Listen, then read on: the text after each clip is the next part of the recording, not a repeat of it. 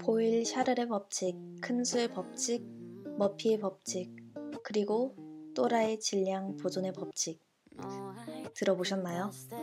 어느 조직이든 진상, 무능력자, 아첨꾼 등 또라이, 또라이가 존재한다는 것. 주변에 또라이가 없다고요? 그러면 본인이 또라이일 가능성이 큽니다.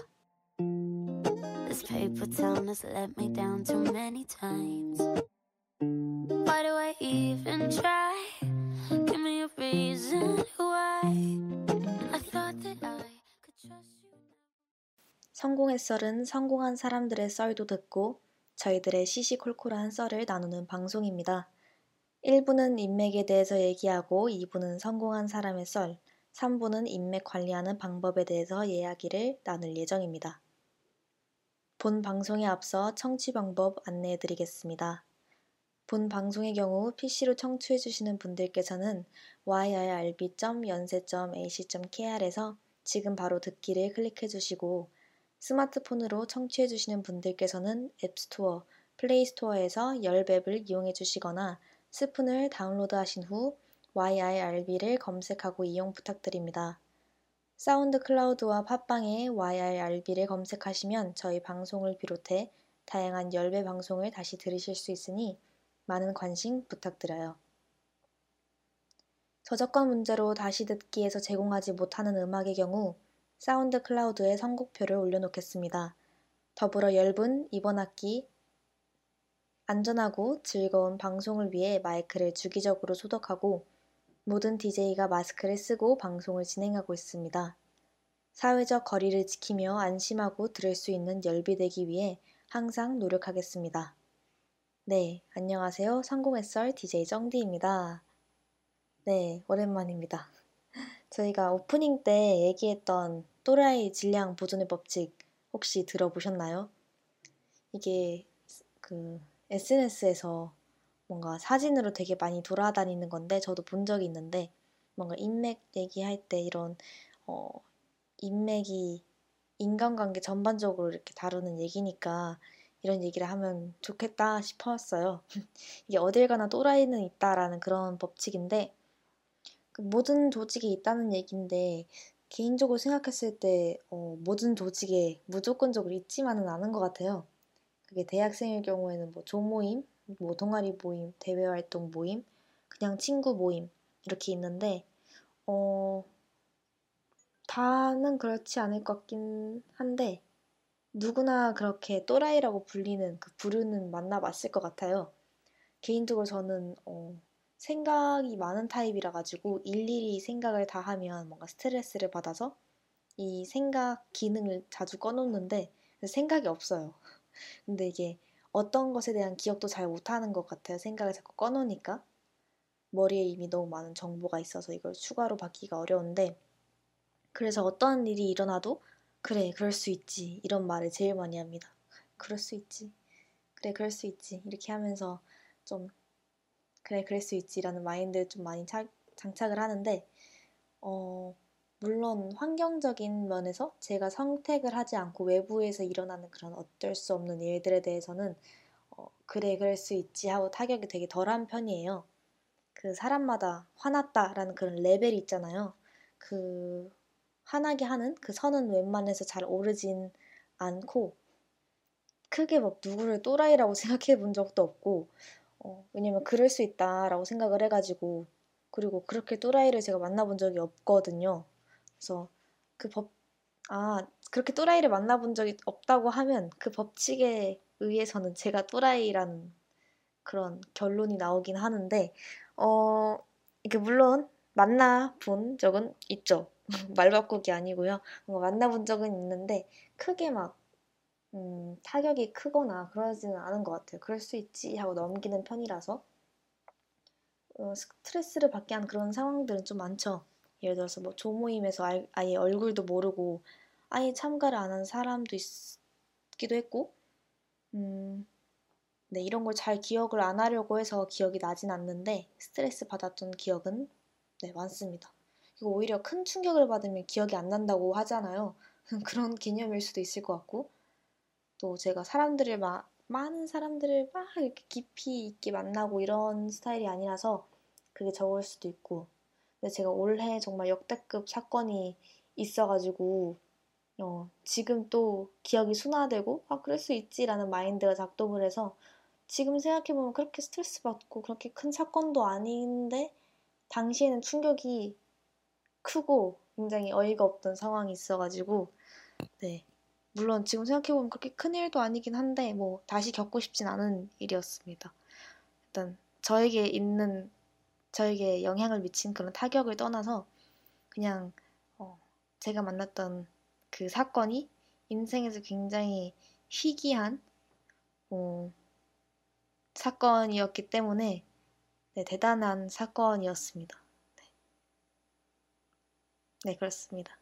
조금 저는 어, 그렇게 화를 내지도 않고 성격 자체가 조금 어, 그냥 슴슴하고 서글서글하고 뭐 이런 편이라서 이 사람 보고 또라이다 이렇게 정의 내리진 않고 그럴 수 있지라고 생각하는 편인데 이 사건에서 만난 그 한 분은 제가 어, 22년 인생에서 머리털 나고 처음 겪어보는 이런 일이라서 굉장히 어, 이 또라이 질량 보존 법칙 에 대해서 이해를 하는 그런 상황이 있었습니다. 자, 그러면 좀 본론으로 들어가자면 오늘의 두 번째 아니죠. 오늘의 주제는 인맥입니다. 오늘의 세 번째 주제 주제는 인맥입니다. 어, 인맥을 무조건 어떤 이익을 취하기 위해서 인맥을 만든다 이런 것에 한정 짓기보다는 전반적인 인간관계에 대해서 이야기를 나눌까 해요. 사실 살아가는 데 있어서 모든 것을 혼자 다 할 수는 없잖아요. 누군가와 함께 무언가를 해야 돼서 어쨌든 서로에게 영향, 영향을 주니까 그리고 성공하는 데 있어서도 그리고 그냥 전반적인 삶을 살아가는데 인맥이 중요하니까 이거를 3화의 주제로 선정했습니다. 그리고 제가 매화마다 강조하면서 말씀드리는 게 어떤 삶이 실패했던 삶이다, 성공한 삶이다 이렇게 나누려는 것도 절대 아니고 이렇게 해야지 성공한다, 인맥 관리를 잘해야지 성공한다 이렇게 말하는 것도 절대 아닙니다. 그래서 성공을 말할 때도 그냥 추상적으로 각자가 생각하는 그 성공의 기준이 있잖아요. 뭐 돈을 많이 버는 것도 될 수도 있고, 어, 행복하게 사는 것일 수도 있고, 뭐 아니면 건강하게 사는 것일 수도 있고, 이런 기준, 각자의 기준을 생각하면서 들어주시면 좋을 것 같아요. 세부적으로 이게 성공이고, 아니다, 뭐 이렇게 얘기를 하면 너무 깊고 복잡해져서 그냥 모두가 성공하고 싶잖아요. 그러니까 오늘 어떤 게 성공이냐를 떠나서 막 실패한 인생을 살아야지. 아, 오늘 실패했다. 야호! 뭐 이런 부분은 없으니까 그런 의미로 생각하고 들어주시기를 바랍니다. 인맥에 대해서 각자 바라보는 시선이 조금 다르더라고요. 음, 인맥이 성공하는 데 있어서 정말 중요하다는 사람도 있는 반면 인맥 관리 이런 거 부질없다. 그냥 그거 할 시간에 본인 자기 개발하고 본인이 좋은 사람이 되면 인맥이 저절로 따라오더라. 이런 분도 있습니다. 사실 후자가 되면 제가 할 얘기가 없어가지고 이게 한 시간 반 정도를 이렇게 얘기를 나눠야 되니까 후자하면 할 얘기가 없죠. 그래서 전자의 입장을 3부에서 조금 많이 다루어 보고자 합니다. 사실 분량 때문에 제가 지금 거의 매 방송 준비를 조과제 하듯이 하고 있는데 이게 어, 부담이 엄청 크더라고요. 그냥 어, 제가 이 성공했을 방송 말고도 기억 보관소 이렇게 하고 있는데 기억 보관소 같은 경우에는 저의 기억을 얘기하는 거니까 딱히 막 자료 조사를 막 엄청 하고 이런 연구가 있었다 저런 게 있다 뭐 이런 법이 있다 이런 거를 찾을 필요가 없거든요. 그래서 제 생각을 제 기억을 이렇게 얘기하면서 어, 할 수 있는데 이거는 어, 방송 특성상 어, 이런 썰이 있었고 또 이런 주제에 관련해서는 이렇게 많이들 한다 뭐 이런 정보를 많이 전달해야 되다 보니까 어, 네 거의 제가 이, 이번 방송을 준비하기 위해서 책을 두 권을 읽었거든요. 물론 다 정독하기엔 시간이 없어가지고 전반적으로 다 했고 아 이런 큰 주제가 있구나 뭐 이런 식으로 책을 두 권이나 읽었는데 네 쉽지 않네요. 일단 책은 모두가 아시는 그 카네기 인간 관계론 그거 하나랑 다른 하나가 올해 나온 책인데 그 인맥이 그렇게 중요해? 라는 그런 어, 저자 공준식 님이 지은 그 책이 있더라고요. 그 두 개를 3부에서 좀 중점적으로 다루어 보고자 합니다. 네. 이게 분량이 부족한 상태에서 제 의견을 말하고 다른 이야기를 샜다가는 1화 때 발생한 그런 처참한 TMI 파티 상황이 벌어질 것 같아서 최대한 어, 대본 위주로 하려고 하는데 이게 대본을 쓰다 보면 1시간 반 정도로 대본 쓰다 보면 거의 무슨 레포트도 이렇게까지 길게 안 적었던 것 같아요. 한 다섯 페이지는 기본이고 열 페이지 이상으로 넘어가기 때문에 이게 가면 갈수록 좀 음, 대본을 세밀하게 안 적어서 후반부로 가면 갈수록 조금 TMI 파티가 되지 않을까 싶긴 한데 네 일단은 그렇습니다. 네. 제 개인적인 의견도 조금 담아보려고 노력을 할게요. 뭔가 조 발표처럼 정보만 다다다다 이렇게 주기보다는 듣기 편하게. 네. 어쨌든 그리고 좋은 사람이 되는 데 있어서 인간관계를 잘 맺는 그 스킬도 중요하다고 생각이 돼서 그런 이야기를 어, 나누고자 합니다. 그냥 이런 사람은 이렇게 생각하고 저런 사람은 저렇게 생각하는구나 가볍게 들어주시면 좋을 것 같습니다. 인간관계 이건 뭐냐 음, 사람마다 인간관계를 생각하는 그 중요도도 다르고 다르고 각 사람마다의 그 성향이 좀 다른 것 같아요. 여러분은 어떤가요? 뭔가 사람을 만날 때 힘을 받는 사람도 있을 것이고 오히려 사람을 만날 때 힘을 쏟고 혼자 있을 때 재충전하는 사람도 있을 건데 어떤 스타일이신가요? 저는 후자인데요.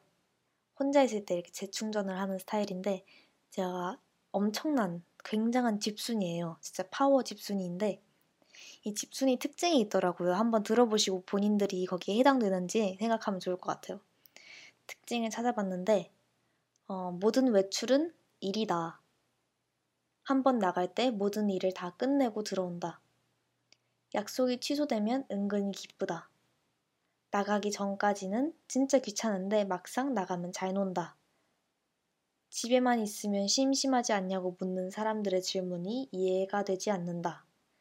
네, 이런 특징이 있는데 얼마나 공감을 하셨나요? 저도 저는 여기 다 공감을 하는 게 어, 모든 외출이 일단 일이고요. 밖에 나가는 그냥 산책 같은 것도 아니면 집 앞에 나가는 뭐 편의점에 나가는 그런 것도 굉장한 일로 생각을 하고 이왕 한번 나갈 거 다 끝내면 좋으니까 모든 일을 다 끝내고 이렇게 들어오는 것을 목표로 하고 또 약속이 취소되면 은근히 기쁘다는데 어, 사실 이런 경험 모두가 있지 않나요? 취소되면 조금 마음이 좀 기쁜 그런 게 네, 일단 저는 있거든요. 그리고 집순이라면 좀 알 것 같은데 물론 누구와의 약속이냐에 따라 좀 다르겠지만 네, 그렇지 않은 경우도 있지만 어, 그런 경우도 있다는 거. 그리고 나가기 전까진 진짜 귀찮은데 막상 나가면 잘 논다. 여기 동감을 하는 게 나가기 전까지는 아 이거 괜히 괜히 나가겠다고 했네 뭐 이렇게 하다가 막상 나가면 아, 안 나갔으면 큰일 날 뻔했다. 아 자주 좀 밖에 나, 밖으로 나와야겠다. 이런 생각이 들다가도 집에 도착하는 집에 가는 길이나 집에 도착해서 너무 피곤한 거예요. 그래서 너무 피곤하고 힘들고 뻗고 특히 이게 화장을 지우는 게 진짜 귀찮아요. 너무나 피곤한데 이게 누구 한번 누우면 거기서 그냥 잠들고 싶은데 화장 지우는 게 진짜 일이고 네, 할 때는 기분 좋게 막, 막 하는데 지우는 게 진짜 귀찮은 것 같아요. 근데 하는 것보다 지우는 게 더 중요하다고 하니까 꼭 지우고 자야겠죠. 그리고 집에만 있으면 심심하지 않냐고 묻는 사람들의 질문이 이해가 되지 않는다 라고 적혀 있는데 네, 저는 원래 원래 이해가 되지 않았는데 코로나 때문에 이해가 조금 간 것 같아요. 사실 이건 특수한 상황이라서 이해 안 가는 게 조금 그런가 싶기도 한데 네. 코로나가 올해 초반에 크게 터지고 한 6월 달까지 제가 집에만 있었는데 물론 아예 안 나가고 이건 아니고 그냥 편의점 가거나 아니면 한강에 그냥 잠깐 산책하거나 이렇게 나가는 경우는 있었긴 한데, 어, 계속 집에만 있을 때 6월달까지는 전혀 스트레스를 받거나 답답하지 않았거든요. 근데 어, 왜냐면 원래 하던 대로 집에만 있었으니까. 근데 몇 개월 되다 보니까 가덕 밖에 나가서 놀거나 그래야 되는데 그걸 못하고 또 공부하려고 카페 가는 것도 그냥 마음 편하게 가는 게 아니라 코로나 걸릴까봐 너무 걱정되니까 일일이 나갈 때마다 그런 걱정하고 하는 게 어, 스트레스가 좀 크더라고요.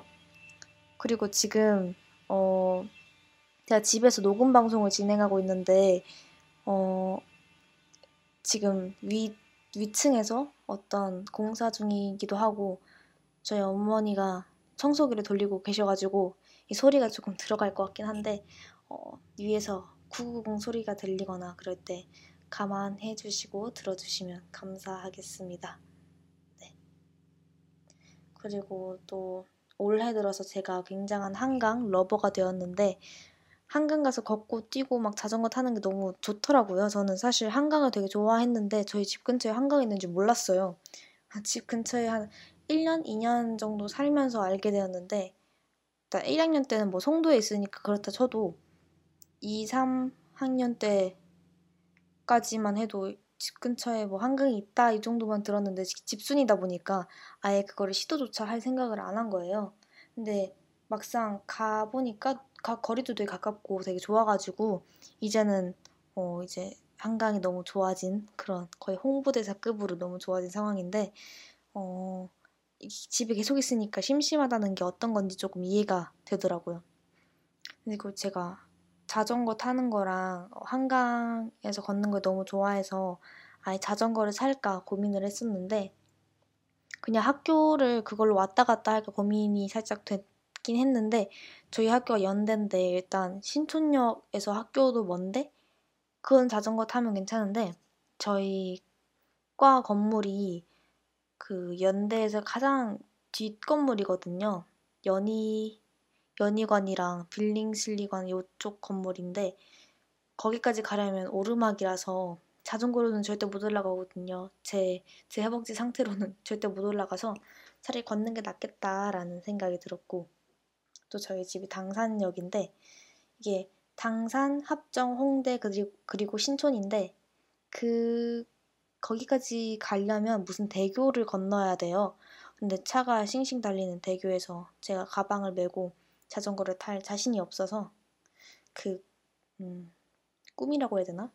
그 바램 그 계획 그 계획은 거의 접어서 넣어놨습니다. 그리고 건강도 신경이 좀 쓰이더라고요. 이게 자전거 타면 건강에 좋은 거 아니야? 라고 생각이 드실 수 있는데 등산도 건강에 좋잖아요. 근데 너무 많이 타면 무릎 관절에 안 좋다고 하더라고요.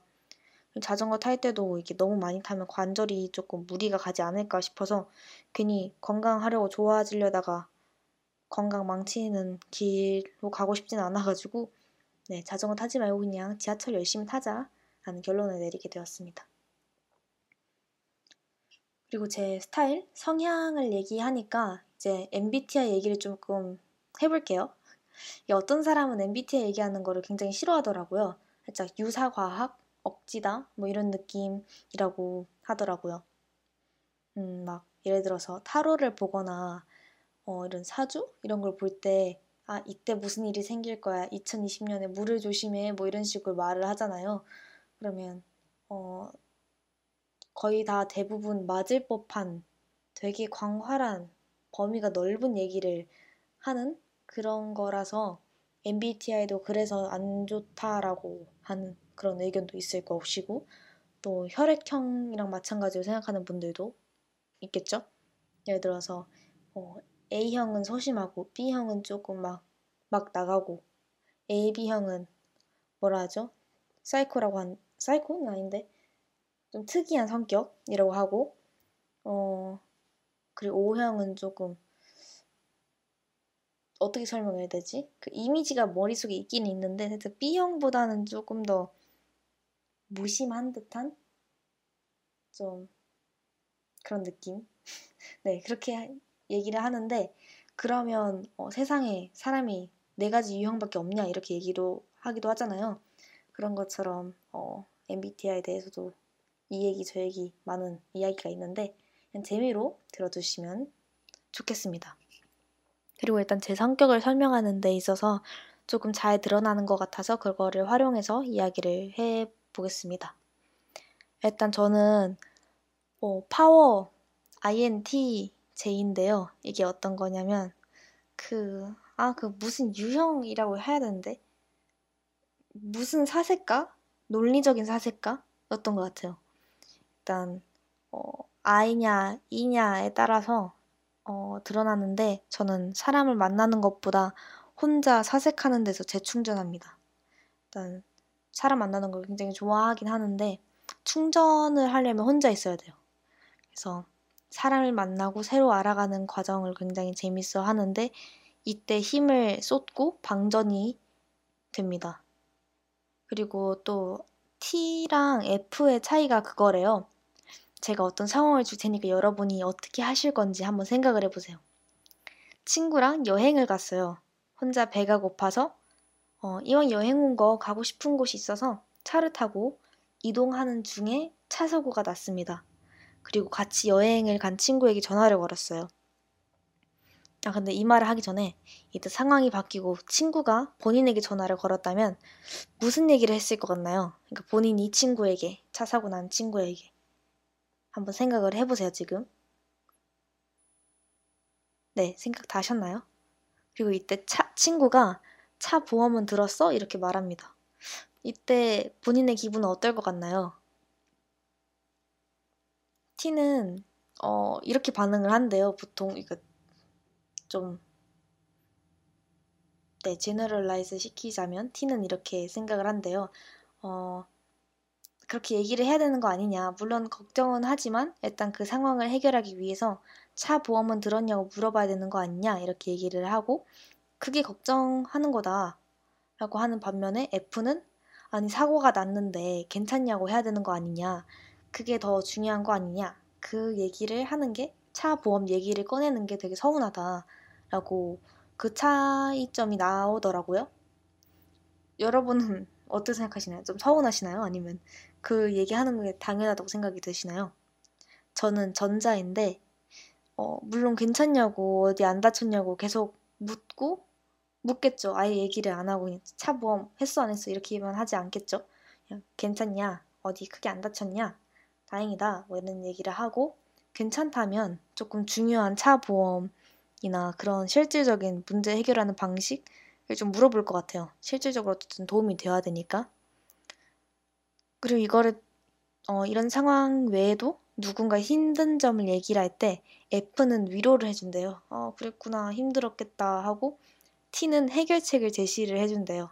그러니까 진짜 관심이 있다면 어, 네. 근데 만약에 T가 위로만 하고 그냥 어, 그렇겠다. 힘들었겠다. 그래. 힘내. 이런 식으로 하면 관심이 없는 거라고 하더라고요. 근데 저는 여러분이 생각했을 땐 좀 다른 점도 있겠지만 저는 어느 정도 저에게 있어서는 좀 맞는 것 같아요. 대상이 누구냐에 따라서 또 달라지긴 하는데 조금 안 친하고 그러면 어 힘들겠다 뭐 이렇게 하고 만약에 가족이나 되게 가족 같은 친구한테는 무슨 일이 있다고 하면 어 힘들겠다 하면서 감정을 위로해주기보다는 야 이거는 이거고 저건 저거니까 이렇게 하는 게 어떠냐 너 이렇게 하는 거는 이렇게 되니까 이렇게 해야겠 하면 좋겠다. 이런 식으로 조금 따박따박 이성적으로 말하는 것 같아요. 그러니까 실제로 해결해 주고 싶어 하고 해결해 주려고 하는 그런 방안에 대해서 얘기하는 방식으로 갑니다. 근데 원래 제가, 원래는 그랬는데, 어, 대학교 와가지고 사람도 많이 만나보고 이러다 보니까, 음, 그 상대방이 위로를 받고 싶어 하는 사람일 수도 있고, 괜히 제가, 아, 이렇게 하는 건 어떠냐라고 했을 때 이미 시도했는데, 안 되었던 상황일 수도 있고 그 얘기로 인해서 더 상처를 받을 수 있겠다라는 생각이 들어서 요즘은 일단 먼저 감정적으로 모두에게 그냥 어, 감정적으로 공감을 한 다음에 그 사람과 나의 관계의 깊이나 그 사람의 성격에 맞춰서 대화를 하는 것 같아요. 어, 또 실질적인 답변을 원하는 친구면 좀 이렇게 실질적으로 이렇게 하는 게 좋겠다 하면서 아이디어를 주고 그게 아니라 마음을 마음의 힘든 점을 얘기하고 싶었던 친구면 좀 그 상황에 맞게 공감을 많이 하는 것 같습니다. 근데 아직도 저는 제 자신처럼 생각하는 가족한테 또는 가족처럼 생각하는 친구한테는 후자로 대합니다. 그러니까 이건 이거니까 이렇게 하는 게 좋겠다. 뭐 이런 식으로. 그리고 제가 원래는 파워 T였거든요. 이거는 이거고 저거는 저거다 이렇게 딱딱딱 논리적으로 이성적으로 하는 걸 굉장히 좋아했는데 그 T INTJ의 특징 중에 하나가 그 사람들과의 잡담이나 수다 떠는 게 시간 낭비다라고 생각을 한다고 이렇게 특징이 하나 있더라고요. 근데 어, 예전에는 좀 그랬던 것 같아요. 지금은 새로운 사람 만나 만나는 게 너무 재밌고 알아가는 게 너무 좋고 사람을 좋아해가지고 이게 사교적인 스킬이나 사회 사회 뭐 해야 되지? 이게 단어 있었는데 갑자기 생각이 안 나네. 사회 능력? 사회성? 네, 그게 조금 부족하지만 진심은 가득하면 그게 중요한 거 아니겠습니까? 사람을 좋아하는 그 진심. 네, 그래서 사람을 그렇게 어, 알아가는 걸 좋아하는데 어, 옛날에는 조금 시간 낭비다 이렇게 생각을 했던 것 같아요. 어, 그래서 올해 초에 특히 1학기 때 생각이 너무 많아지고 살짝 아이고 인생 이런 시기가 있었어서 그때 생각이 많아지다 보니까 어, 제가 무슨 과제로 어, MBTI 검사를 했었어야 했는데 그때 제가 줄곧 INTJ였는데 INF로 나오더라고요. 살짝 감정적인 그런 생각이 많은 이런 식으로 그래서 INFJ로 바뀌었는데 그 특징이 특징 중에 하나가 그거더라고요. 그러니까 사람이나 죽음 이런 거에 관심이 많다고. 근데 제가 그때 한창 아 인생은 무엇일까? 근데 철학자 철학자처럼 야, 인생은 무엇이고 이건 무엇인가? 그러니까 그 고민을 되게 많이 했거든요. 그래서 그렇게 생각할 때여서 그게 나왔던 것 같고 이게 여름 때까지 계속 그 생각으로 골골대다가 이제 본격적으로 어, 힐링을 하고 요즘은 다시 회복되어가지고 T로 다시 돌아왔습니다. 딱 뭔가 이성적으로 판단하고 딱딱딱 이건 이거다 이런 식으로 조금 회복이 되었는데 원래 제가 팝송도 되게 좋아하고 생각도 좀 되게 어 크게 생각을 하지 않아가지고 아 그래 그래 뭐 이런 느낌이었는데 올해 초부터 어 되게 한강도 많이 가고 힐링하면서 노래도 엄청 막 힐링 힐링 한 거 듣고 그랬거든요. 근데 요즘 다시 팝송 듣고 하는 거 봤을 때 다시 돌아온 것 같아요. 다시 F에서 다시 파워 INTJ로 돌아온 것 같습니다. 여러분의 MBTI는 뭔지 되게 궁금한데 이게 녹음 방송이다 보니까 그 점은 좀 아쉽네요. 네, 그리고 인맥 관련해서 제가 노래를 찾다가 어 친구 뭐 이런 류의 노래가 많더라고요. 그래서 오프닝도 그래서 음, 카밀라 카벨로의 어, Dear Friends라는 그런 친구 관련된 곡이기도 했고 어, 2부로 넘어가기 앞서서 노래를 듣고 올 텐데 이것도 친구 관련된 노래입니다. 제목 자체가 아예 친구인데요. 음, 방탄소년단의 친구를 듣고 오겠습니다. One, two, three, 유난히도 반짝였던 서울 처음 보는 또 다른 세상 땀을 잔뜩 벤치 만난 너 뭔가 이상했었던 난다 됐어 너 변했어 방탄소년단의 친구 듣고 왔습니다. 여기는 성공의썰이고요. 저는 DJ 정디입니다. 이분은 인맥과 관련된 인물의 썰풀기를 하는 시간입니다. 방탄소년단의 친구 잘 듣고 오셨나요? 저는 어, 방탄소년단 옛날에 되게 처음 들었는데 그 옛날에 처음 나왔을 때 있잖아요. 근데 어, 요즘은 진짜 완전 한국을 대표하는 엄청난 아이돌이 되어가지고 음, 또 방탄소년단 노래에서 뭐 한국적인 특색 같은 걸 좀 잘 살리잖아요. 최근에 어디였지? 한국 광화문인가? 어쨌든 거기서 공연한 것도 있고 되게 한복 같은 거를 되게 예쁘게 리폼 리폼이라고 하나 그죠? 네 그렇게 어, 다시 재제작해서 만든 옷도 그렇고 네, 대단하더라고요. 그리고 또 외국인들을 되게 많이 어, 알고 엄청난 팬들이 전 세계적으로 많은데 뭔가 외국인 얘기를 하니까 유튜브에 요즘 보면 댓글이 제가 유튜브 볼 때 댓글도 좀 많이 보는데 어, 외국인 댓글이 항상 위에 있어가지고 한국인 댓글 보려면 자꾸 이렇게 내려야 되는 게 조금 신경이 쓰이더라고요, 이게. 옛날에는 딱 보면 가장 좋아요 많이 누른 한국인 댓글들이 많은데 요즘 그거 보려면 엄청 내려가야 돼가지고 아예 요즘 잘 보고 있진 않습니다. 내려가는 게 손가락이 조금 아프더라고요. 네. 어쨌든 오늘은 어, 한 명 한 인물에 대해서 이렇게 쭉 얘기를 하기보다는 여러 인물들이 한 어, 말들을 소개를 시켜드릴 예정입니다. 일단 제가 어떤 사람이 한 말에 대해서 어, 네, 그 말을 읽어드릴 테니까 누가 그 말을 했는지 한번 맞춰보시면 좋을 것 같아요. 인물은 다들 아실 법한 그런 인물들입니다. 일단 이 사람이 얘기한 거를 읽어보겠습니다. 저를 싫어하는 사람까지 저를 좋아하게 만들 만큼 저는 대인배가 아니거든요. 절 싫어하는 사람은 저도 안 좋아하면 그만이니까. 네, 이렇게 말한 사람입니다. 뭔가 3부에 대해서는 책 이 제가 아까 말씀드렸다시피 카네기 인간관계론이랑 인맥이 그렇게 중요해? 라는 책이잖아요. 제목에서도 알 수 있듯이 인맥이 그렇게 중요해? 응, 중요해. 뭐 이런, 이런 내용이거든요. 이래서 이래서 인맥은 중요하고 이렇게 이렇게 하면 인맥을 잘 관리할 수 있다. 라는 내용인데 이거에 조금 밸런스를 맞추기 위해서 이분은 아까 음, 소개했던 어, 문장 딱 들었을 때 뭔가 모든 사람들에게 잘 보이기 위해서 그렇게 인맥 관리할 필요는 없다 뭐 이런 느낌이잖아요. 그래서 그런 느낌을 2부에서 조금 담고 3부는 어떻게 관리하는지 이런 걸 좀 다루면 어떨까 싶어서 그렇게 준비를 해보았고요. 어, 아까 말씀드린 그분은 누구일까요? 너무 추상적인데 어, 가수고요. 여러분이 좋아하는 네, 웬만하면 다 좋아하는 가수입니다. 네, 바로 아이유. 네, 아이유인데요. 이게 어, 인간관계 뭔가 아이유가 인맥이 넓기로 조금 유명하잖아요.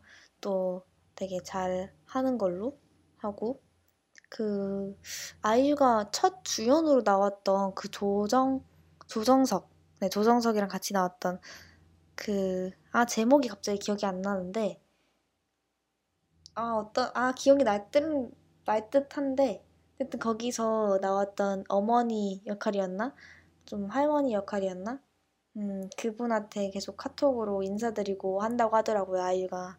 그래서 그런 거 보면 되게, 아, 마음 따뜻해지는 그런 상황이긴 한데, 어, 여기서 아이유가 말하는 거는, 어, 자신을 싫어하는 사람을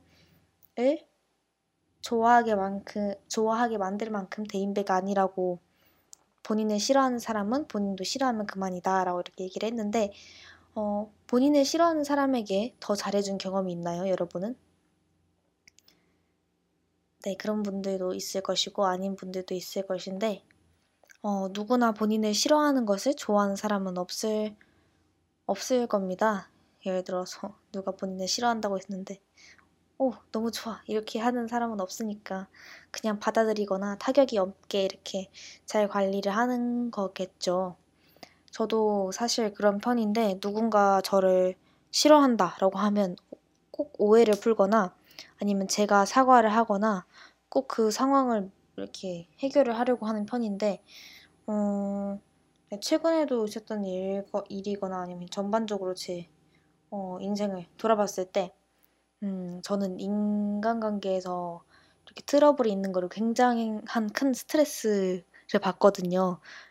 웬만하면 다 좋게 좋게 하려고 하고, 어, 이 사람한테 이 사람과 좋은 관계도 유지하고 저 사람과도 좋은 관계를 유지하자 이런 어, 위주여서 뭔가 저를 싫어하는 사람이 생기면 오히려 저는 좀 음, 잘 해주려고 하거든요. 그래서 그런 마인드인 거죠.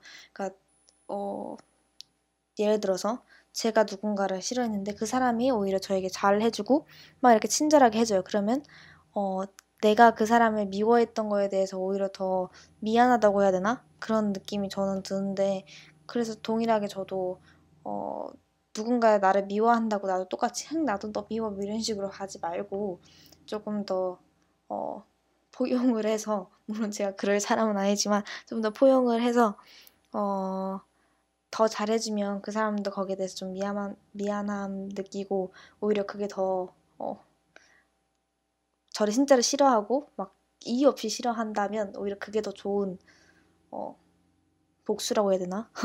이렇게 말하니까 조금 잔인한데 그게 더 좋은 대책, 대 행동이지 않을까 싶어요. 그러니까 저를 아끼고 하는데 오해가 있어서 그런 트러블이 생겼다면 얘기를 하고 풀어야 되지만 만약에 이유 없이 그냥 무작 무조건적으로 저를 싫어하고, 싫어하고 미워하는 사람이 생긴다면 저는 오히려 더 잘해주고 그럴 것 같습니다.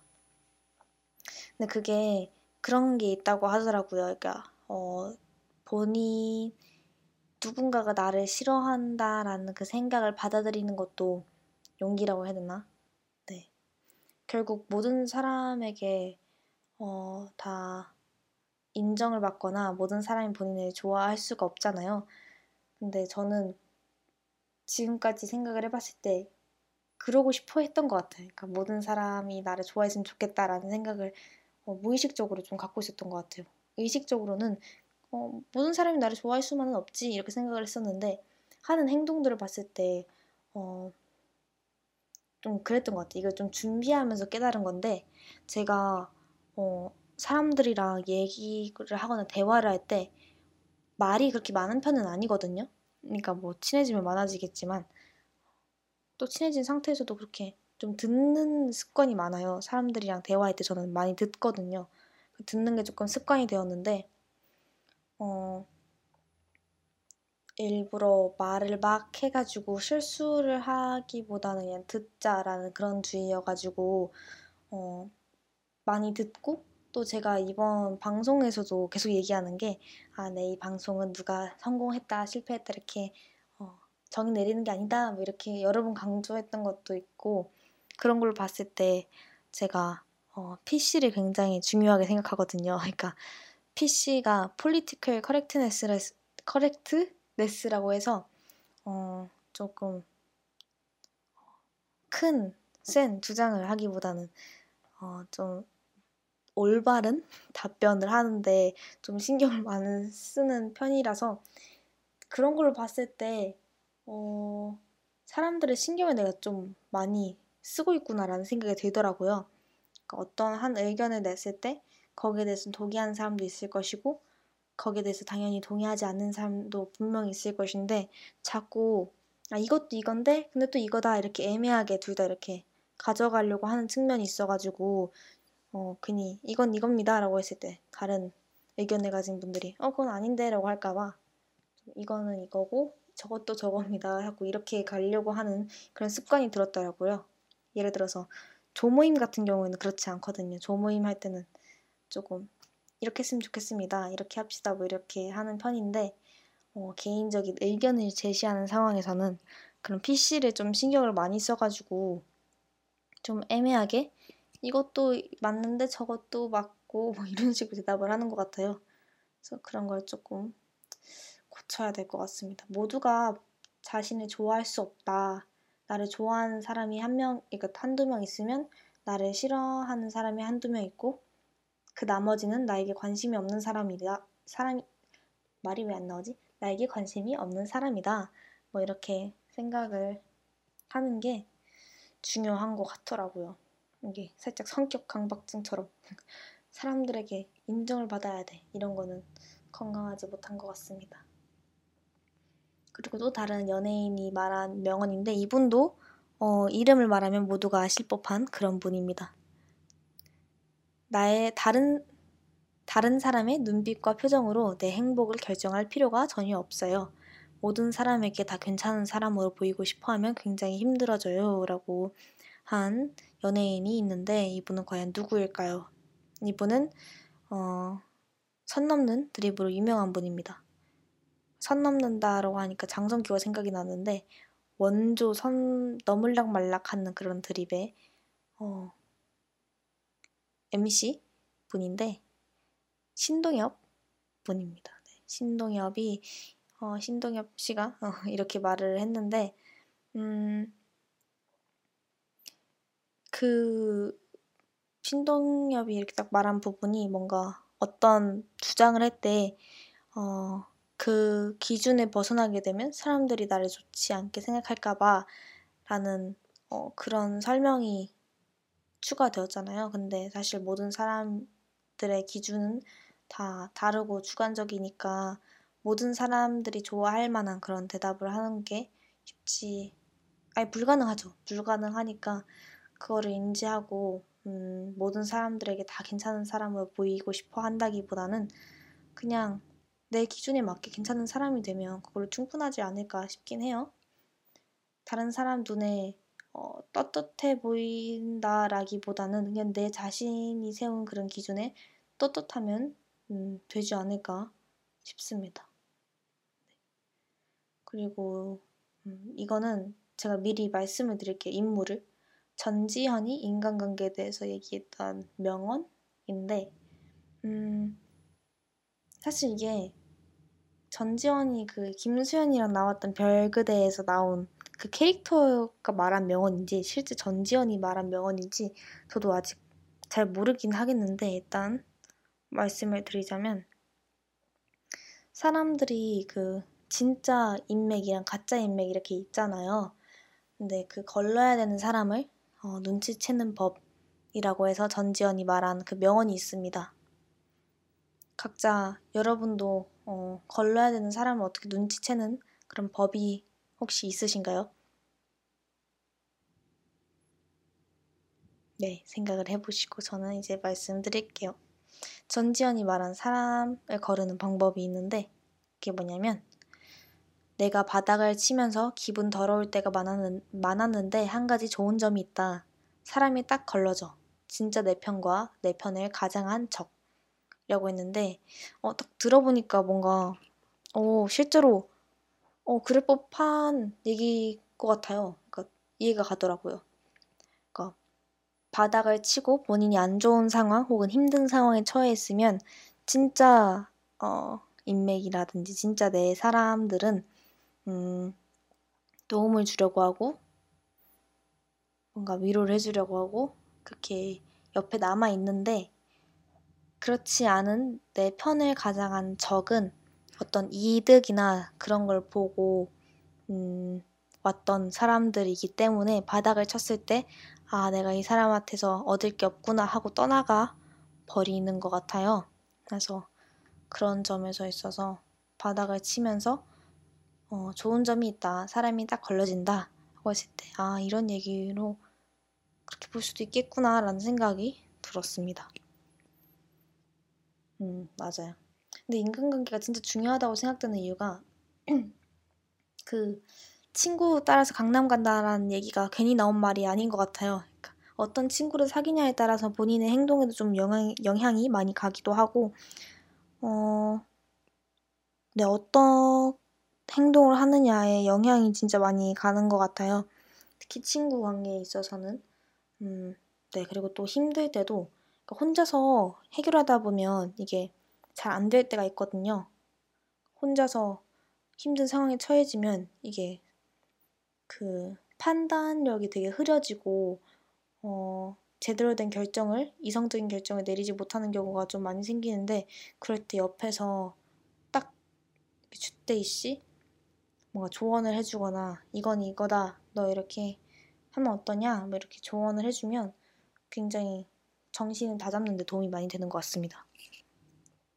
친구가 뭔가 강아지를 키울 때도 강아지를 보면 다 주인 닮은 것 같잖아요. 그러니까 다 어, 주인이랑 되게 비슷하게 생긴 강아지가 되게 많은 것 같고 또 커플이나 부부들 보면 어, 그렇지 않은 사람들도 있겠지만 대부분 되게 닮은 이미지 가 많은 것 같아요. 그래서 그런 거 보면 아 사람들 되게 닮은 어, 비슷한 면을 보이는 사람한테 끌리나라는 생각이 들기도 하는데 음, 그런 것처럼 친구들이랑 같이 어우러질 때도 그 영향을 되게 많이 받는 것 같아요.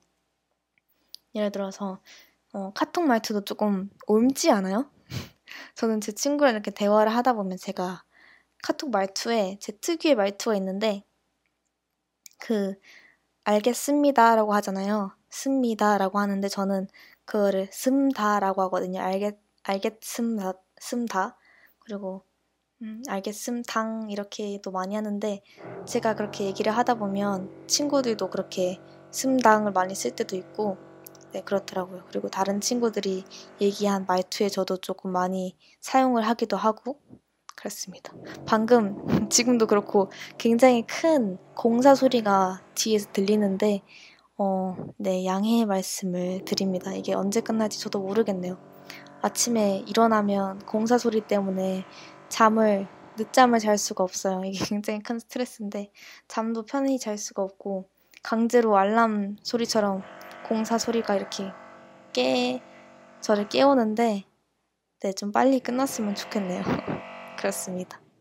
아까 맨 처음에 이야기했던 인물이 아이유인 만큼 뭔가 아이유의 노래를 들으면 좋을 것 같아서 어, 아이유의 노래를 몇 가지 샀다가 너의 의미라는 곡이 굉장히 잔잔하면서도 되게 따뜻하고 뭔가 봄날에 들을 법한 찰랑이는 그런 어, 꽃들 속에서 들을 법한 그런 곡인 것 같아서 어, 추운 날씨에 조금 녹여보고자 너의 의미를 선정했습니다. 그러면 아이유의 너의 의미 듣고 오겠습니다.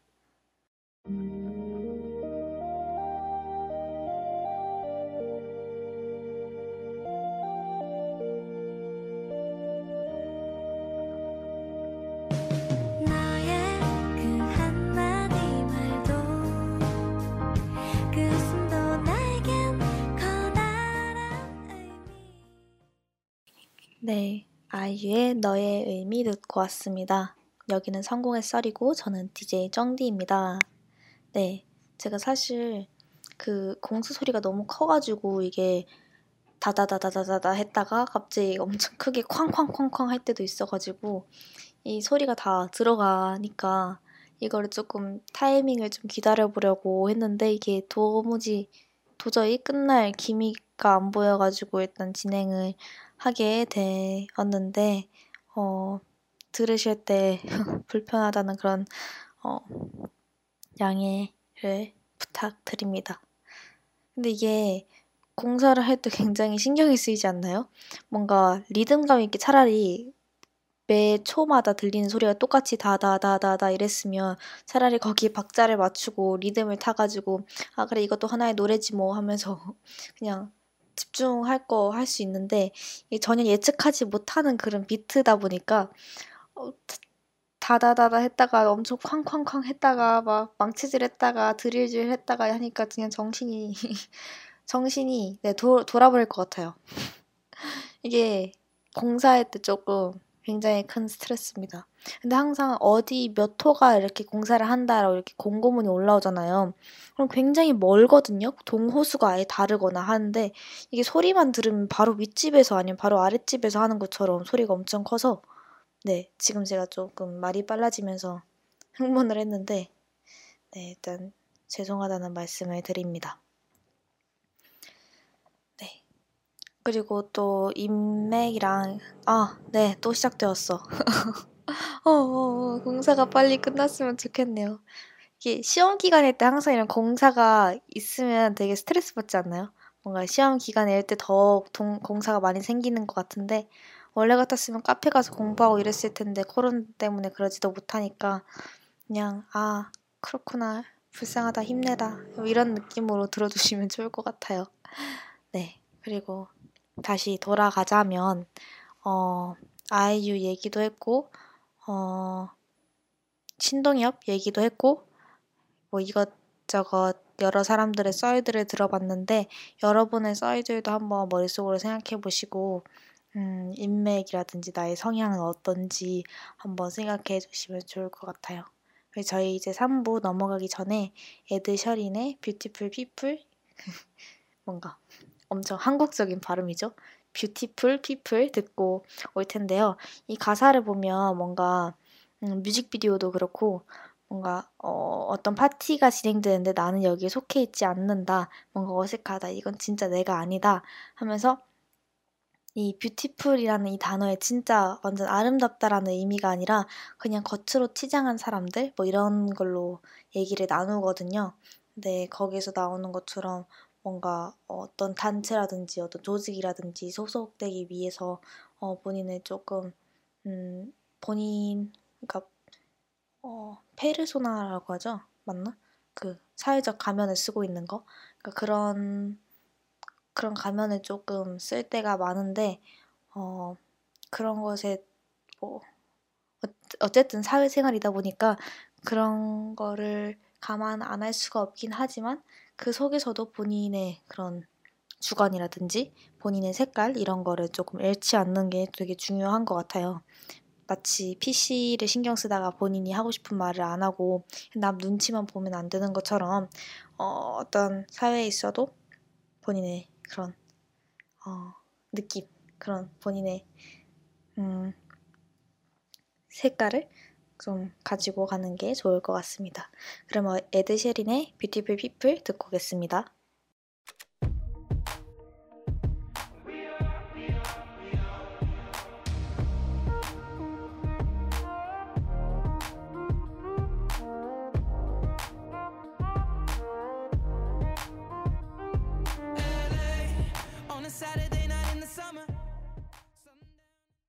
Ed Sheeran의 Beautiful People 듣고 왔습니다. 여기는 성공의 썰이고 저는 DJ 쩡디입니다. 3부는 저의 시시콜콜한 썰풀기 시간이고 또 책을 소개해드리는 시간입니다. 오늘은 어, 카네기 인간관계론이랑 어, 인맥이 그렇게 중요해 이 책을 다루고자 할 텐데요. 사실 카네기 인간관계론은 모두가 거의 많이 아시는 거의 어, 이 책 소개를 보니까 인간관계의 최고 바이블이라고 적힐 정도로 어, 많이들 아시는 책이라서 음, 인맥이 그렇게 중요해 이런 책을 좀 중점적으로 다루어 볼까 합니다. 지금 바로 제 앞에 책이 있는데 책을 펼치면서 어, 얘기를 나눌게요. 이게 인간관계가 되게 도움이 많이 된다 이런 얘기를 많이 나누는데 이 책에서 어, 인간관계 인맥을 맺어서 도움을 많이 받았고 나도 상대방에게 도움을 많이 주었다. 라는 그런 전제를 굉장히 강하게 깔고 어, 가는데 음, 거기서 뭔가 예상하지 못했던 사람에게 큰 깨달음을 얻는다라는 그런 주제가 있더라고요. 그러니까 인맥을 맺는다라고 하면 뭔가 굉장히 도움을 받는다라는 생각이 드는데 그 도움을 받는다라는 생각을 했을 때 엄청 그런 어, 정보가 많은 사람이거나 대기업에 있는 어떤 사람이거나 사실 이런 이미지가 있잖아요. 근데 그런 이미지를 깨고 누군 누구나 누구 어떤 사람에게 어, 그 모두에게 어떤 배운 점 왜 말을 못하죠? 지금 살짝 공사 소리 때문에 멘탈이 나가가지고 그러니까 어떤 사람에게 모두에게 그런 배울 점이 있다. 모두에게 무언가를 배울 수 있다. 네. 그거를 말하고자 하는데 실제로 저도 많이 느꼈거든요. 이런 음, 정말 예상치 못한 사람에게 도움을 받거나 배움을 얻거나 이런 상황이 있어서 이런 상황이 조금 더 크게 와닿았는데 어, 제가 어떤 거를 어떤 상황을 읽어드릴게요. 난 요즘 꿈도 없고 사는 게 재미가 하나도 없어. 인생에 대한 회의가 느껴진다고 할까? 그럼 상대방이 살다 보면 그럴 때가 있어. 너무 조바심 내지 말았으면 해.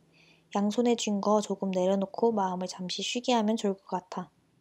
조금 천천히 가도 괜찮아. 힘든 거 다 아니까. 지금까지 열심히 살아왔잖아.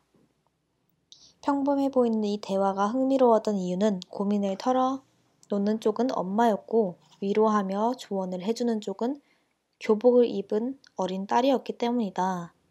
라고 적혀 있습니다. 어린이, 아, 어린이래.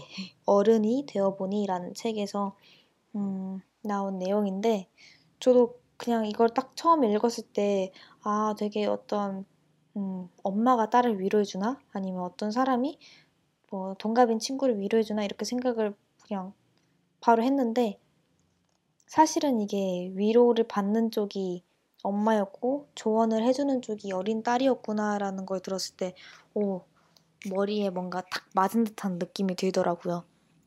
그래서 꼭, 꼭 엄마가 딸한테만 조언을 해줄 필요도 없으니까, 또 어린 딸에게서도 배울 점이 많으니까, 라는 생각이 들었고, 또 저는 오히려 이렇게 되게 성숙하게 조언을 해준 딸도 놀라운데 이런 고민을 털어놓는 엄마도 좀 대단, 대단하다고 느껴졌어요. 음, 엄마와 딸의 관계라고 하면 무조건적으로 내가 도움을 주어야 하고 내가 힘든 점은 말하지 말아야 된다라는 그런 생각이 있을 수도 있을 법한데 오히려 그거를 털어놓는 것 자체가 더 성숙하다고 느껴졌습니다. 또 남매 관계에 있어서 제가 친오빠가 있거든요. 친오빠가 있고 제 친구 중에서 어, 친오빠의 역할을 맡고 있는 친구가 있는데 얘기를 들어보면 동생에게 그런 고민을 털어놓기가 어렵다고 하더라고요. 뭔가 오빠로서 어떤 책임감 있게 잘 어, 오히려 본인이 조언을 해주고 좀 도와줘야 되는데 음, 고민을 털어놓기가 어려운 그런 위치라고 하더라고요. 그리고 그런 걸 생각해 봤을 때 저도 친오빠한테서 고민을 들어본 적이 그렇게 많지는 않은 것 같아요. 털어놓았으면 제가 털어놓았지 들은 적이 그렇게 많지는 않습니다. 요즘은 좀 많이 듣는 것 같긴 한데 네, 취업 준비 때문에 바빠가지고 또 힘들어가지고 이것저것 둘 다 취준생이라서 그런 것과 관련해서 얘기를 많이 나누기는 합니다. 그래서 이런 얘기를 하는 엄마도 진짜 대단한, 대단한 것 같아요. 그 어떤 힘든 점을 털어, 털어놓는 것도 큰 용기가 필요하다고 생각이 들었습니다. 또 힘이 되는 정보는 진짜 경험자에게서만 얻을 수 있다라고 하는데 뭐 취직 준비나 이런 것들에 대해서는 인터넷에 나오는 정보들이 많잖아요. 어 근데 여기서 말하는 여기서 저자가 말하는 거는 그런 정보는 그냥 돌아다니는 정보들이고 진짜로 어, 유용한 정보들은 거기에 진짜 취직이 되어서 거기서 어, 일하고 있는 사람들이다. 그래서 그런 사람들을 내가 만났더니, 그러니까 친구를 소개를 시켜줘가지고 어떻게 했다 보니 친구가 바로 한 6개월 만인가 바로 취직이 됐다라는 그런 내용을 담았는데 어 물론 그렇죠 입사 그러니까 입사하지 않고 그냥 어 인터넷에 떠돌아다니는 썰보다는 음, 실제로 입사를 한 사람들이 더 정확한 정보를 가질 가졌겠죠.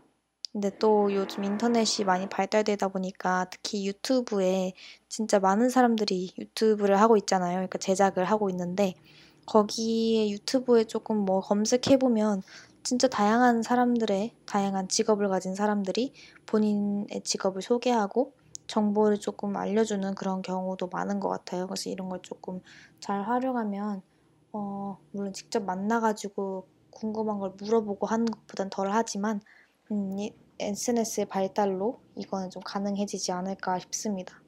제가 이것과 관련해서 조금 음, 신기했던 경험이 있는데 과제로 음, 제가 관심 있는 분야에 종사하고 있는 사람을 만나서 인터뷰를 해야 되는 게 과제였어요. 수업 과제로.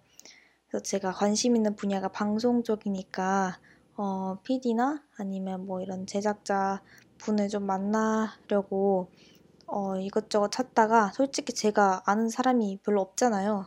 그러니까 PD 제가 거기 일하고 있지 않은데 어떻게 현직 종사자분들을 만나겠어요. 그래서 어, 연락할 수 있는 방법이 일단 제가 첫 번째로 생각했을 때 유튜브밖에 없더라고요. 그래서 유튜브에 PD 아니야 뭐 PD 브이로그 뭐 이렇게 막 쳐가지고 한 좀 추려가지고 한 10명의 유튜버들이 좀 있었는데 음, 좀 현실적으로 다가갔죠. 엄청 유명하고 많은 사람들은 제가 댓글을 남겨봤자 읽지도 않을 것이니까 음, 새로 시작하시는 분들이나 어, 댓글을 내가 달아도 좀 되게 댓글을 많이 챙겨보시는 그런 유튜버들을 위주로 댓글을 남기고 또 메일 주소가 있으면 그거를 찾아가지고 거기로 메일을 드렸거든요. 이런 과제가 있는데 인터뷰를 하고 싶다 해서 어, 실제로 제가 어, 방송사에 종사하셨던 분들 두 명이랑 하시고 있는 분 한 명을 인터뷰를 했어요. 그, 어, 어, 네. 이름을 말하면 들을 다 아실 법한 그런 방송국에서 계신 PD님들을 어, 인터뷰를 했었는데 되게 어, 인터뷰하면서도 스스로 되게 놀라웠던 게 이게 진짜 되는구나 싶었거든요. 그러니까 아예 알지도 못하는 사람인데 유튜브를 통해서 연락을 했, 고 되게 진짜 감사하게도 흔쾌히 어, 인터뷰에 응해 주시겠다고 하셔가지고 되게 감사하고 신기했던 경험이 있습니다. 네, 그래서 이런 식으로 어, SNS라든지 인터넷을 조금 잘 활용하면 좋지 않을까라는 생각이 들었어요. 그리고 책에 제가 기록해둔 게 되게 많은데, 음, 이런 얘기가 있네요. 내 주위에 사람이 없는 이유 다섯 가지. 주위에 사람이 없는 이유 다섯 가지가 도대체 뭘까요? 그러니까 주위에 사람이 없다는 게 아예 관심이 없거나 혼자 있는 거를 좋아해가지고 몇 명의 친구만 두는 경우도 있긴 한데, 어, 그게 아니라 꾸준히 모임에 나가거나 사람을 진짜 많이 만나고 먼저 다가가서 말도 많이 거는데도 유난히 자기 주위에 사람이 없다면 그 이유가 무엇인지 알려준다고 책에서 나와 있는데 뭘 것 같으세요? 이 책은 인맥을 인테크라고 말하는데요. 재테크처럼 투자하는 만큼 본인에게 돌아오니까 어떤 한 투자의 방식으로 어, 인테크라고 합니다. 그 이유가 무엇입니까? 음, 무엇입니까? 질문인가요? 이런 인테크를 잘하기 위한 방법과 스킬을 익히기 전에 왜 인테크가 자신에게 어려웠는지 파악을 해야 된다고 합니다. 그래서 이 다섯 가지 이유를 말씀드리기 전에 노래를 하나 듣고 올 건데요. 어, 송민호의 도망가라는 신곡인데 노래가 되게 좋더라고요. 그리고 뮤직비디오를 보니까 되게 예쁘게 잘 만들었더라고요. 그래서 나중에 시간 되실 때 한번 보시면 좋을 것 같아요. 되게 뮤직비디오가 예쁘고 편집도 되게 예쁘게 잘 되어 있어가지고 어, 보면서 우와 싶었거든요. 한번 보시고 노래도 듣고 오겠습니다. 송민호의 도망가 듣고 오겠습니다. 소미가 빠지잖아 샤도 좁아지잖아 눈에 뵈는 게 없어 널 삼킬지 몰라 떠오르네 마구 네, 송민호의 도망가 듣고 왔습니다. 이제 다섯 가지를 말씀해 드릴 건데 첫 번째가 소통을 위해 노력하지 않는다라는 게 있어요. 어쨌든 누구를 만나기 위해서는 뭐 약속 시간을 잡고 많은 시간을 투자해야 되는데 그런 노력을 하지 않는다는 것.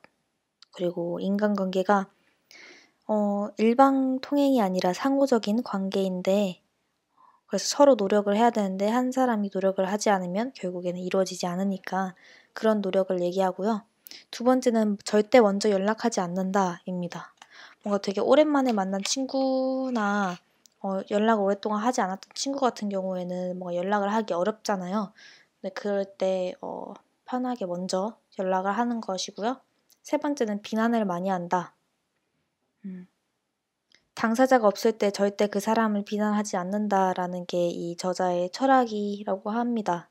그래서 음, 잘못이 있으면 아니면 할 얘기가 있으면 당당하게 앞에서 하는 게 어, 뒷담화 하는 것보다 낫다고 말을 합니다. 그 이거와 관련해서 스페인의 작가 발타자르 그라시안이라는 분이 말씀하신 게 있는데 남이 하는 일을 애써 깎아내리는 사람은 자신도 악평을 불러모은다라고 합니다. 그래서 어, 안 좋은 얘기가 있으면 뒤에서 하기보다는 앞에서 하는 게 좋겠죠. 네 번째는 매사에 부정적이다. 네. 한자 성어에서 건, 근묵 자흑이라는 말이 있는데 그게 검은 먹을 가까이 하면 검어진다라는 건데 살짝 음, 친구 따라 강남 간다에 살짝 비슷한 그런 내용이죠. 그러니까 영향이 간다라는 거. 항상 부정적인 얘기만 하면 상대방도 그 얘기만 자꾸 듣다 보면 부정적이 될 수도 있고 또 안 좋은 얘기만 들으면 기분도 당연히 안 좋아지겠죠. 다섯 번째는 자기 말만 한다. 그러니까 자기 할 말만 한다. 이게 탈무드에도 충고가 있는데 인간은 입이 하나, 귀가 두 개 있다라는 그 얘기처럼 한 번을 얘기했다면 상대방에게 적어도 두 번의 귀를 기울이자라고 저자는 말합니다. 네, 그게 다섯 번, 그 다섯 개의 그런 것이고 음, 또 좋은 인테크를 만들기 위해서는 내가 먼저 필요한 인맥이 되어주자라고 말을 합니다. 그러니까 임테크에 투자를 하라고 해서 만약 인맥이 넓게 만들라는 뜻이 아니라 음, 인맥이 넓으면 그만큼 좋은 사람을 많이 알게 될 확률이 높아지지만 원하는 사람에게만 다가가면 된다고 합니다.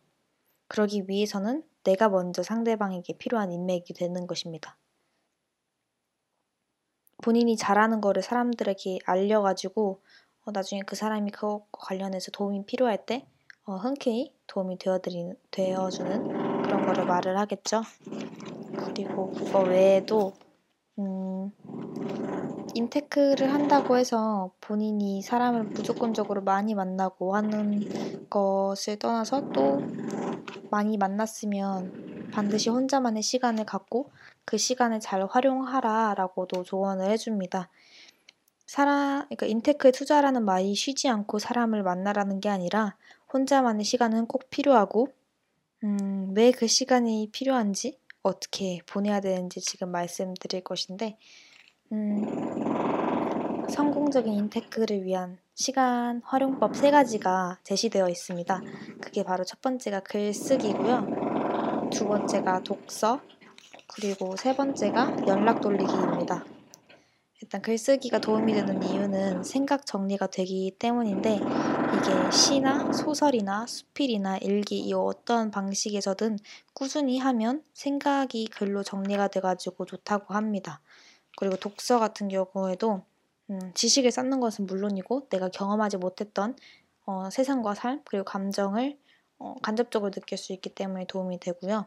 또 연락 돌리는 것은 어, 혼자 익숙해져서는 안 되지만, 그러니까 혼자만의 시간을 적당히 즐기되 익숙해지면 안 되기 때문에 SNS를 보거나 연락처를 살펴봐서 어, 짧은 문자 한 통이라든지 아니면 5분의 전화로 주변 사람들에게 본인의 관심을 표현하면 좋다고 합니다.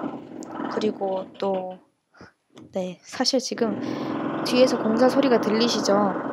이, 이게 제가 말을 하고 있으면 제 목소리를 집어들어가지고 공사 소리를 조금 더 적게 해주는데 그래서 제가 일부러 중간에 쉬는 텀 없이 말을 다다다다다 하려고 하다 보니까 할 말이 좀 정리가 안 되긴 하는데 네, 조금 빨리 끝났으면 좋겠어요. 이 공사가 너무 시끄럽네요. 그리고 상대방을 말하게 하는 기술이 있다고 합니다. 대화의 기술 다섯 가지가 있는데 그게 뭐냐면 내 얘기로 가볍게 시작하는 것. 그리고 두 번째는 꼬리에 꼬리를 무는 질문을 하는 것. 세 번째는 말 잘하는 사람보다 잘 들어주는 사람이 사랑받는다 하면서 잘 들어주는 것. 네 번째는 맞장구를 치는 것. 다섯 번째는 상대방이 듣고 싶은 대답을 찾아내는 것입니다.